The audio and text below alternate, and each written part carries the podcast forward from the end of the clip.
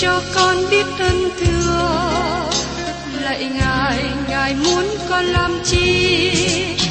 Lời ngài là sức sống của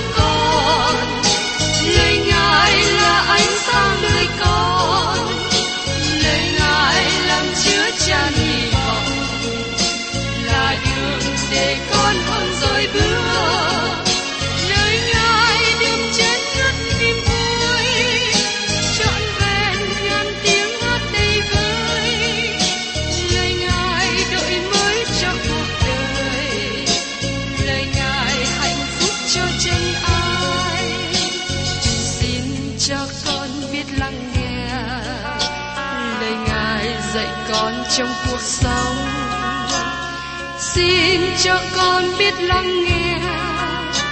Lời ngài từng theo bước đời con. Xin cho con biết sẵn sàng chờ đợi và vẫn nghe theo chúa. Xin cho con biết sẵn sàng thực hành lời chúa đã truyền ban Hân hoan chào mừng quý vị đến nghe chương trình Tìm hiểu Thánh Kinh. Đây là một chương trình học kinh thánh liên tục và hệ thống trong thời gian 5 năm. Chúng ta sẽ lần lượt khảo sát từ sáng thế ký cho đến khải huyền. Mục sư tiến sĩ McGee là người được Chúa dùng để sáng lập và thực hiện chương trình này. Ông tin rằng lời của Đức Chúa Trời có khả năng đáp ứng mọi nhu cầu cho tất cả mọi người trên thế giới, không phân biệt chủng tộc, văn hóa, trình độ tuổi tác hay phái tính. Ước mong quý vị theo dõi liên tục và giới thiệu cho thân nhân bạn hữu cùng đón nghe. Quý thính giả thân mến, tôi cảm ơn quý vị đã đồng hành với tôi trong chương trình tìm hiểu Thánh Kinh. Và hôm nay, tôi sẽ cùng với quý vị tìm hiểu đến thơ văn thứ ba.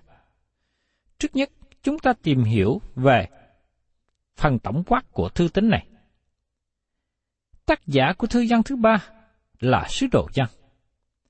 Tôi muốn gọi thư tín này là văn ba mắt, vì đây là cách gọi của một người mục sư da đen mà tôi biết nhiều năm trước đây. Ông gọi các thư của văn là văn một mắt, văn hai mắt, văn ba mắt. Tôi nghĩ đây là cách rất đặc biệt để nhớ đến những thư tín của văn. Thời gian của thư tín Có một số người giải nghĩa kinh thánh tin rằng thơ tín thứ ba được viết sau cùng, sau khi văn đã viết sách khải quyền. Tôi đồng ý với dự đoán này. Điều này có nghĩa rằng ba thư tín này viết gần cuối của thế kỷ thứ nhất, có thể vào khoảng năm 90 đến 100 sau công nguyên, nhưng rất khó để xác định chính xác là năm nào. Có thể sứ đồ văn viết ba thư tín này trong khoảng thời gian gần nhau, và tôi không nghĩ rằng có sự cách biệt thời gian giữa thư này và các thư khác. Bây giờ chúng ta để ý đến đề tài của thư tín. Trong thư văn thứ nhất, ông đã nhấn mạnh đến sự kiện rằng gia đình của Đức Chúa Trời được kết hiệp với nhau bởi tình yêu thương, và con cái nhỏ yêu thương lẫn nhau. Giăng nói rất rõ rằng nếu họ không yêu thương lẫn nhau, họ không phải là con cái của Đức Chúa Trời. Con cái của Đức Chúa Trời có tình yêu thương cho những người trong gia đình của họ. Đó là một điều bình thường và ngay cả trong mối quan hệ tự nhiên ở dưới đất này. Do vậy, trong thư thứ nhi, Giăng có lời cảnh cáo nghiêm trọng. Có những người bội đạo, có những người chống lại Đấng Christ và có nhiều kẻ lừa dối ở trong thế gian. Giăng nói rằng, con cái của Đức Chúa Trời không được yêu mến những người như thế. Chúng ta không có quan tâm đến họ và không tiếp rước họ vào nhà chúng ta. Con cái của Đức Chúa Trời cần tiếp đón và ủng hộ những người thật sự giảng dạy lời của Đức Chúa Trời, là những người tin vào thần tánh của Chúa Giêsu Christ. Đó là những người tin rằng Đức Chúa Trời trở nên con người. Như lời được chép ở trong sách Giăng đoạn 1 câu 14. Ngôi lời đã trở nên xác thịt. Ngôi lời tức là Chúa Giêsu. Chúa Giêsu đã trở nên xác thịt ở giữa chúng ta, đầy ơn và lẽ thật. Chúng ta đã ngắm xem sự vinh hiển của Ngài, thật như vinh hiển của con một đến từ nơi cha. Chúa Giêsu là Đức Chúa Trời được vinh hiển trong con người xác thịt. Ngài là Đức Chúa Trời, nhưng ở tạm trong thân thể con người. Nếu một người không tin nhận như thế, người ấy không thể nào có Chúa cứu thế. Nếu Chúa Giêsu chỉ là một người bình thường mà thôi, chúng ta không thể nào có được Chúa cứu thế. Nếu Chúa Giêsu chỉ là một người mà thôi, chúng ta không có lý do gì để tưởng nhớ đến ngày Giáng sinh, cũng như không có lý do gì để tưởng nhớ đến sự chết và sự sống lại của Chúa Giêsu. Vì thế, rất là quan trọng để nhận biết rằng Chúa Giêsu là Đức Chúa Trời được vinh hiển trong con người xác thịt và công việc của Chúa Giêsu trên thập tự giá có năng quyền để cứu rỗi chúng ta. Có năng quyền trong quyết báo của Ngài, bởi vì Chúa Giêsu là Chúa cứu thế. Ngài đã chết và thân thể Ngài đã sống lại. Đối với những người nào đã chối bỏ lẽ thật này, chúng ta không có mối giao thông nào với họ, không ủng hộ tài chánh hay vật chất cho họ. Giăng nói thêm trong thư thứ nhì, những người tin Chúa Giêsu không được chào thăm hay tiếp rước những người nào chối bỏ thần tánh của Chúa Giêsu. Giăng nói rằng nếu các bạn ủng hộ họ, các bạn trở thành người giữ phần vào công việc ác của họ. Vì thế, con cái của Đức Chúa Trời cần phải biết chắc ai là người mình đáng ủng hộ. Giờ đây, chúng ta tìm hiểu đến thơ văn thứ ba, có sự tương đồng với thơ văn thứ nhì trong một số phương diện. Đây là một thư có tính cách cá nhân, riêng tư, và nó cũng đề cập đến đề tài lẽ thật. Một lần nữa, lẽ thật là đề tài rất quan trọng. Khi lẽ thật và tình yêu thương có sự đối chọi với nhau, lẽ thật phải sống còn, lẽ thật phải ở trong vị trí cao. Điều đó có nghĩa rằng các bạn không được yêu thương giáo sư giả. Bước đi trong lẽ thật là điều rất quan trọng. Do vậy, thứ thứ ba có sự khác biệt với thứ thứ nhì trong một vài phương diện. Các bạn chú ý trong bố cục của thứ này, nó đề cập đến một vài cá nhân. Trong thư thứ nhì, Văn nói rằng lẽ thật cần được bảo vệ, nhưng trong thư thứ ba, Văn nhấn mạnh lẽ thật cần được làm theo. Có một vài người đặt như thế này. Đời sống tôi trong Đức Chúa Trời, đó là sự cứu rỗi đời sống tôi với Đức Chúa Trời, đó là sự thông công với Ngài. Nhưng đời sống tôi cho Đức Chúa Trời, đó là sự phục vụ. Trong thư này đề cập đến đời sống tôi cho Đức Chúa Trời, và nó thể hiện qua việc bước đi và làm theo lẽ thật. Tình yêu thương có thể trở nên mềm yếu, nó có thể trở nên lạc hướng, và nó có thể bị hiểu lầm nếu tình yêu thương không được biểu lộ trong phạm vi của lẽ thật. Bây giờ chúng ta cùng để ý đến bố cục của thời gian thứ ba. Thứ nhất, nói đến Rai Úc, một anh em yêu dấu trong hội thánh đầu tiên, từ câu 1 đến câu 8. Rai Úc là người mà dân viết thơ gửi cho ông. Ông được kêu gọi tiếp đãi giáo sư thật, là những người giảng dạy lời của Đức Chúa Trời. Thứ hai là ông Diotrep, người ưng đứng đầu hội thánh từ câu 9 đến câu 11. Việc làm ác biểu lộ giáo lý giả. Điều thứ ba nói đến ông Demotriu, người có lời chứng tốt và yêu mến lẽ thật, từ câu 12 đến câu 15. Một đời sống tốt, tỏ bài giáo lý đúng. Thưa các bạn, nhiều năm trước đây tôi giảng với đề tài Tên người khởi đầu bằng chữ D trong bài giảng đó, tôi đề cập đến hai người trong thơ gian thứ ba, Diotrep và Demotrius. Và tên người thứ ba là Dema. Ông là người mà Phaolô đã nói đến ở trong thư Timôthê thứ nhì đoạn 4 câu 10 và cũng được đề cập ở trong Colosse đoạn 4 câu 14 và trong thư Philemon câu 23 và 24. Dema là một người đồng công làm việc với Phaolô, nhưng vì tham mê đời này nên đã rời bỏ Phaolô. Trong bài giảng tôi đã đề cập đến tên của ba người Diotrep, Demotriu và Dema. Cả ba tên đều khởi đầu bằng chữ D. Tôi cũng nên bao gồm luôn Rai Úc được đề cập trong thư này, nếu như tên của Rai Úc đổi thành Đai Úc.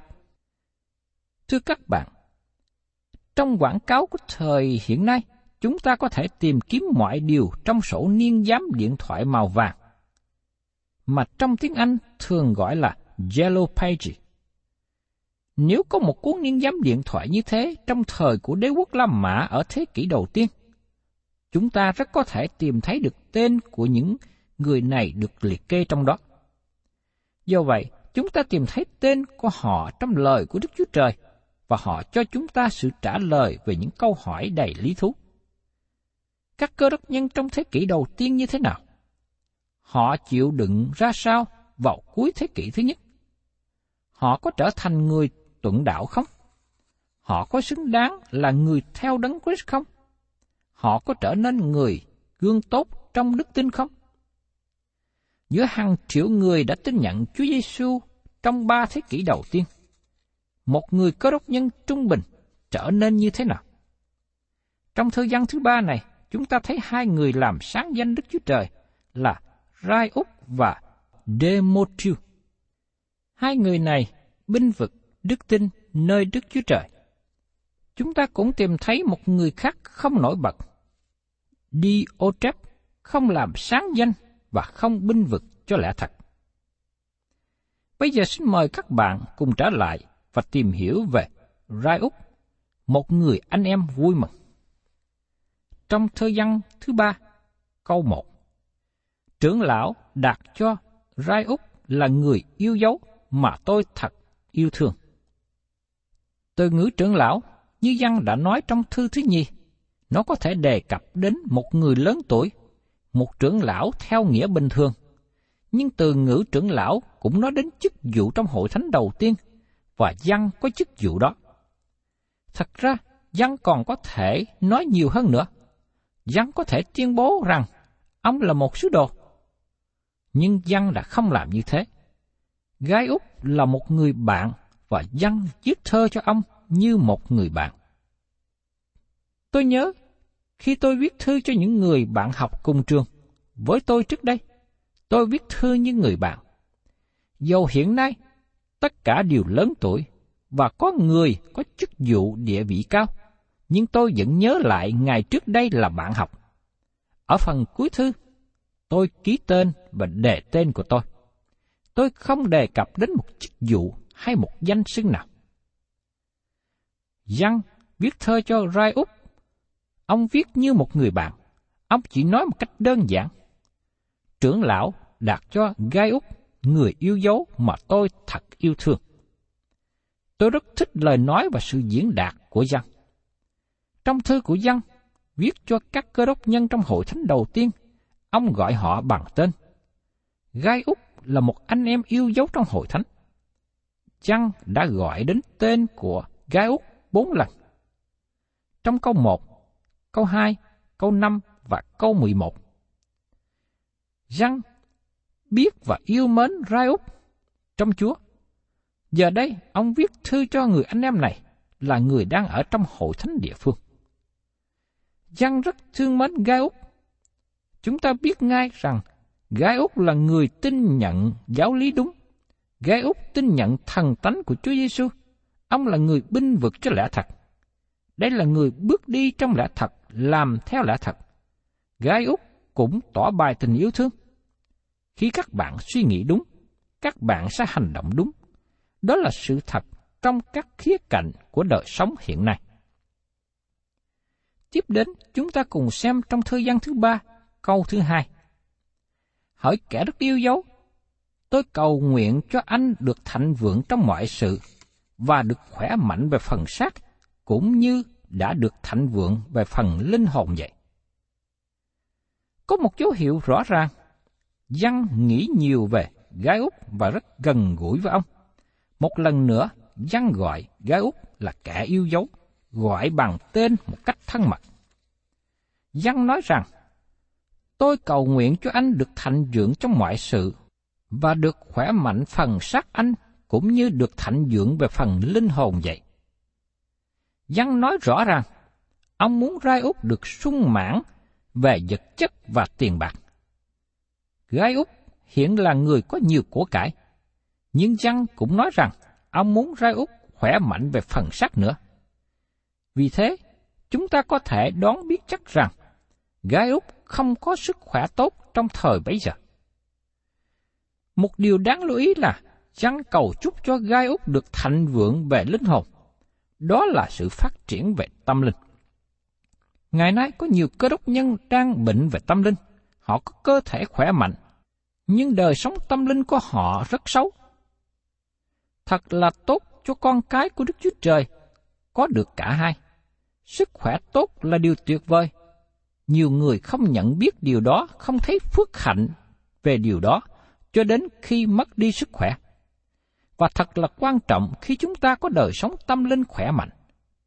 Một cơ đốc nhân khỏe mạnh, sự thánh khiết ở trong đời sống thuộc linh của cơ đốc nhân, được trở nên đời sống tâm linh khỏe mạnh là sự thánh khiết. Nó là sự phát triển trong ân điển và trong sự nhận biết Đấng Christ. Trong thời bấy giờ, có nhiều người du hành để giảng dạy lời của Đức Chúa Trời và làm công tác truyền giáo. Gai Úc mở rộng nhà cửa của ông để tiếp đón họ.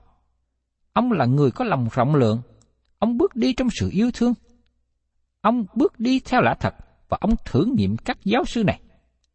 Dẫu rằng gai Úc có sức khỏe kém, nhưng ông vẫn tích cực trong việc tiếp đón. Mời quý vị và các bạn xem tiếp ở trong thơ văn thứ nhì, câu thứ ba. Tôi rất lấy làm vui vẻ mà thấy mấy anh em đến đây làm chứng về anh yêu mến lẽ thật và về cách anh làm theo lẽ thật ấy là thế nào. Nhiều người truyền giáo lưu hành đã thực lại cho dân về lòng tốt của Gai Úc và việc ông làm theo lẽ thật. Họ nói rằng, khi ông đến hội thánh, nơi mà Gai Úc là người lãnh đạo, ông sẽ thấy Gai Úc là một người rất tốt. Ông ta là người có nhiều của cải và cũng là người rộng lượng nữa họ đã tiếp đãi chúng tôi vào nhà. Xin nhớ rằng, trong thời bấy giờ, không có để người giảng lưu hành trong khách sạn để ở, bởi vì không có khách sạn nào hết. Nhưng thường là chỉ có nhà trọ nhỏ trong những lãnh thổ dưới sự cai trị của La Mã. Nhưng các nhà trọ này có nhiều rệp, dơ và có khi rất là tội lỗi nữa. Vì thế, theo thói quen bây giờ, các cơ đốc nhân tiếp đón những người giảng lưu hành trong nhà của họ. Giăng nhắc lại rằng, vì tôi lấy làm vui vẻ mà thấy mấy anh em đến đây làm chứng về anh yêu mến lẽ thật và về cách anh làm theo lẽ thật ấy là thế nào. Đây là lời làm chứng của các anh em khác nói về gái Úc. Họ có nhận xét tốt về ông. Lẽ thật được nói ở đây tức là đề cập về giáo lý và sự giảng dạy của các sứ đồ. Điều này không những đề cập về giáo lý, nhưng cũng đề cập đến hành động nữa. Một dấu hiệu bày tỏ người tin nhận Chúa Giêsu là bước đi trong lẽ thật. Lẽ thật là điều chiếm ưu thế. Đời sống của cơ đốc nhân cần bày tỏ trong việc bước đi trong lẽ thật và bước đi trong sự sáng. Các bạn hiện có bước đi trong lẽ thật không? Bước đi trong lẽ thật có nghĩa là bước đi theo điều đúng, trong sự công bình, hay bước đi trong tình yêu thương anh em. Đối với những người đi ra thực hiện công tác giảng dạy kinh thánh trong hội thánh đầu tiên khi đến một thị trấn của Rai Úc và hội thánh của ông, họ thấy nhà của ông mở rộng, tiếp đón những anh em chân thật. Gai Úc có nhận thức tâm linh, ông nhận biết ai là những người tin Chúa cách thành thật và ai không thành thật. Điều mà các bạn cần làm là biết người ấy có mối quan hệ với Chúa Giêsu Christ. Các bạn cần có suy nghĩ đúng về Chúa Giêsu để có thể trở nên đúng với những việc khác. Những anh em này đã làm chứng rằng Gai Úc thử nghiệm chúng tôi. Ông tìm xem chúng tôi có tin vào thần tánh của Chúa Giêsu. Ông đã tìm hiểu chúng tôi có tin Chúa Giêsu được sanh ra bởi nữ đồng trinh và chúng tôi có tin Chúa Giêsu chịu chết trên thập tự giá để cứu rỗi và thân thể Ngài sống lại từ phần một. Khi Gai Úc tìm hiểu chúng tôi đã tin những điều này, ông mở cửa nhà của ông để tiếp đón chúng tôi. Ông cũng tìm biết rằng chúng tôi cũng có tình yêu thương anh em. Sau đó, Gai Úc mở lòng ra cho chúng tôi. Đó là lời chứng tốt mà Gai Úc có được từ những người đã tiếp xúc với Gai Úc. Mời quý vị cùng xem tiếp ở trong Thơ văn thứ nhì, câu thứ tư. Tôi nghe con cái tôi làm theo lẽ thật, thì không còn có sự gì vui mừng hơn nữa. Đây là một sự an ủi lớn, đây là một khích lệ tốt. Tôi nghe con cái tôi làm theo lẽ thật, thì không còn có sự gì vui mừng hơn nữa. Răng cũng đã là mục sư của hội thánh Epheso và đã dẫn dắt nhiều người trở về với Chúa. Giờ đây răng có sự vui mừng trong tuổi già khi nghe biết rằng có nhiều người trở lại đạo trước đây sống tản mát trong khu vực Á Châu và vẫn còn bước đi theo lẽ thật. Tại đây, một lần nữa nói về việc bước đi theo lẽ thật. Nó có nghĩa là bước đi trong giáo lý đúng, có tình yêu thương anh em. Các con cái của ông đã làm sáng danh Chúa qua những điều này. Ngày nay, tôi có sự vui mừng lớn khi nhận được thư từ nên những người mà tôi đã dẫn dắt trở về cùng Chúa qua những năm tôi hầu việc Chúa, qua những năm tôi làm việc. Họ nói rằng, chúng tôi vẫn còn bước đi trong lẽ thật. Họ cũng nói rằng họ vẫn còn ở trong hội thánh, tin kinh thánh và tham gia trong sự hầu việc Chúa. Điều này đem đến sự vui mừng cho lòng tôi. Khi tôi nghe một người mục sư trẻ là người trước đây ở trong lớp học kinh thánh của tôi, nay là người binh vực cho lẽ thật. Điều này đem đến sự vui mừng cho lòng tôi. Con gái tôi cũng giống như nhiều thanh niên khác hiện nay. Con tôi nghĩ cha của nó giống như những người lạc hậu, không còn nhiều năng lực. Một ngày kia con gái tôi đi nghe vị mục sư trẻ giảng dạy. Sau đó con gái tôi trở về nhà và thuật lại rằng, mục sư trẻ giảng một sứ điệp hết sức tốt đẹp và lạ lùng. Con gái tôi nói rằng, nó chưa nghe sứ điệp như vậy trước đây. Điều này hơi lạ, nhưng tôi không nói lời nào. Tôi hỏi rằng, người mục sư trẻ đã giảng dạy điều gì và giảng dạy như thế nào? Con gái tôi nói rằng, ba biết không? Ba không có thể giảng cho những thanh niên trẻ hiện nay, nhưng người mục sư trẻ kia có thể giảng cho thanh niên. Họ đến nghe ông ta, hội thánh đầy các thanh niên tham dự. Khi tôi nghe thế, tôi chỉ vui cười và mừng với con tôi. Tôi đã không nói cho con tôi biết rằng lời giảng của một sư trẻ này là một trong những sứ điệp của tôi đã giảng trước đây. Và tôi vui mừng khi một sư trẻ này giảng lại. Tôi biết chắc rằng con tôi đã nghe những lời này trước đây, nhưng con tôi không hiểu nhiều khi tôi giảng. Giờ đây người mục sư trẻ này giảng lại và dùng những lời mới thích hợp với thanh niên, làm cho thanh niên thích nghe, và con gái tôi nghĩ rằng đó là một bài giảng mới. Tôi rất vui mừng về bài giảng của một sư trẻ. Qua đó tôi có thể hiểu được sứ đồ văn cảm nghĩ như thế nào khi ông biết có người theo lẽ thật. Văn nói rằng, tôi nghe con cái tôi làm theo lẽ thật, thì không còn có sự vui mừng hơn nữa. Tuổi đời của tôi sắp qua, tương lai của tôi sắp hết. Tôi rất vui khi có những người trẻ đứng lên và tiếp tục bước theo lẽ thật. Và tiếp đến, chúng ta cùng xem ở trong thư văn thứ ba, câu 5. Hỏi kẻ rất yêu dấu. Anh ăn ở trung tính trong mọi điều, làm cho anh em, và cũng cho các anh em ở trọ nữa. Rõ ràng, Gai Úc là một trong những con cái của sứ đồ Giăng, người mà Giăng đã dẫn dắt trở về với đạo của Chúa Giêsu Christ. Hành động của ông xác chứng điều ông đã tin nhận, và đó là điều tốt lành khi xảy ra như thế. Quý vị và các bạn thân mến, qua thư của sứ đồ văn gửi cho Gai Úc. Ông bày tỏ sự vui mừng khi thấy có một người đã tin nhận Chúa, giữ vững được niềm tin, sống bày tỏ lẽ thật, bày tỏ sự yêu thương. Và đây là điều mà tôi hằng ao ước nơi các bạn, nơi quý vị. Tôi tin chắc rằng lời của Chúa đã đến ở trong đời sống của quý vị và sẽ sanh ra những bông trái tốt lành. Thân chào tạm biệt quý vị và xin hẹn tái ngộ cùng quý vị trong chương trình tìm hiểu Thánh Kinh kỳ sau.